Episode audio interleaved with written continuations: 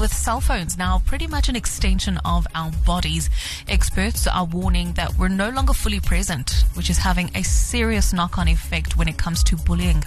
For the month of November, Hot 1027 News is looking at the complex nature of bullying to establish what we can and should be doing about it.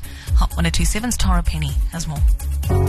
The inability to be present relates to the inability of the next and central component of our humanity, which is the ability to mentalize. Luke Lamprecht is a Master of Sciences in Child Health, specializing in neurodevelopment and child protection. He says when we're glued to screens instead of being present, it makes it much harder to mentalize.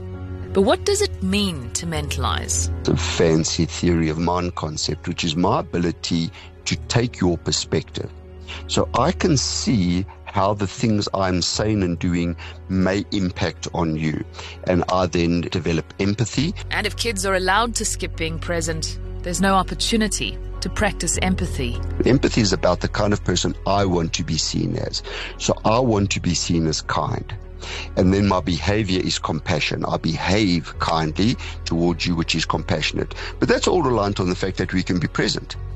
Because without being present, you just have a series of brain farts getting sent out online in the ability to up your identity and, and sustain your sense of belonging. Luke believes putting down the cell phones would go a long way in ensuring our kids have real life chances to put themselves in the shoes of others and develop empathy. And that goes for the parents as well. You need to put your phone down and you need to vie with the machine for the attention of your children, despite their protests. Tara Penny, Hot 1027 News.